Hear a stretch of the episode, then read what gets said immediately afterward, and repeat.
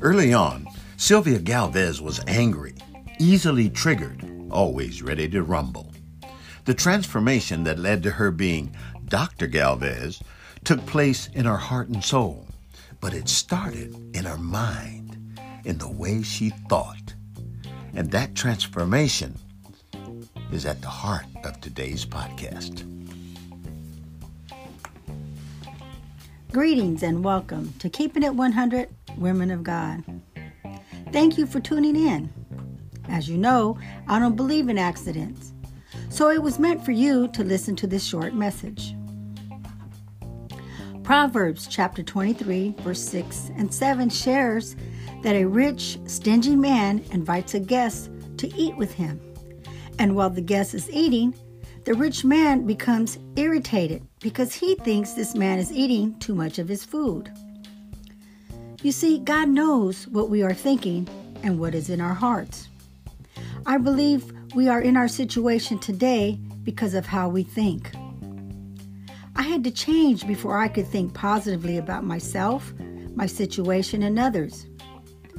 Giving my life to the Lord helped me, but it took time for me to mature in my relationship with God.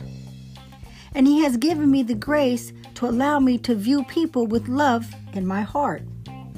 And because of that, I wrote my first book, Uncovering Anger, One Layer at a Time, and Learned the Power of Forgiveness.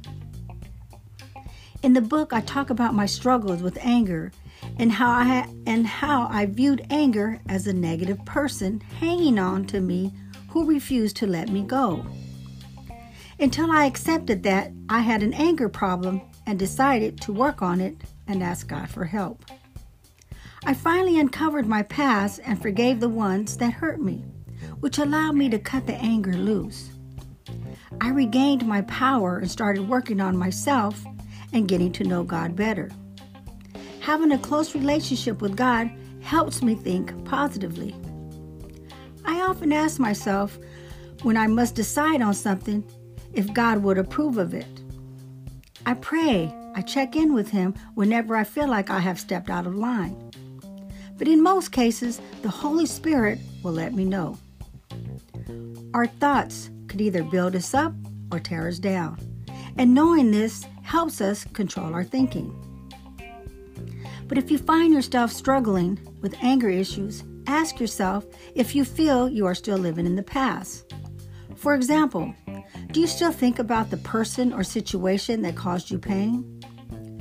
Do you give it your time and energy? If so, that may be the reason why you are still struggling with anger. Always know you have the power within you to forgive. Remember, God knows our hearts, and the heart is revealed by how we think. The aim is to have love in your heart for people so that you can think positively about others, which will help you make positive choices. We should try to live godly and fill our minds with His Word. It all begins with how we think in our hearts. Until the next time, may God bless you and keep you safe and keep it 100 and be honest with yourselves. Goodbye.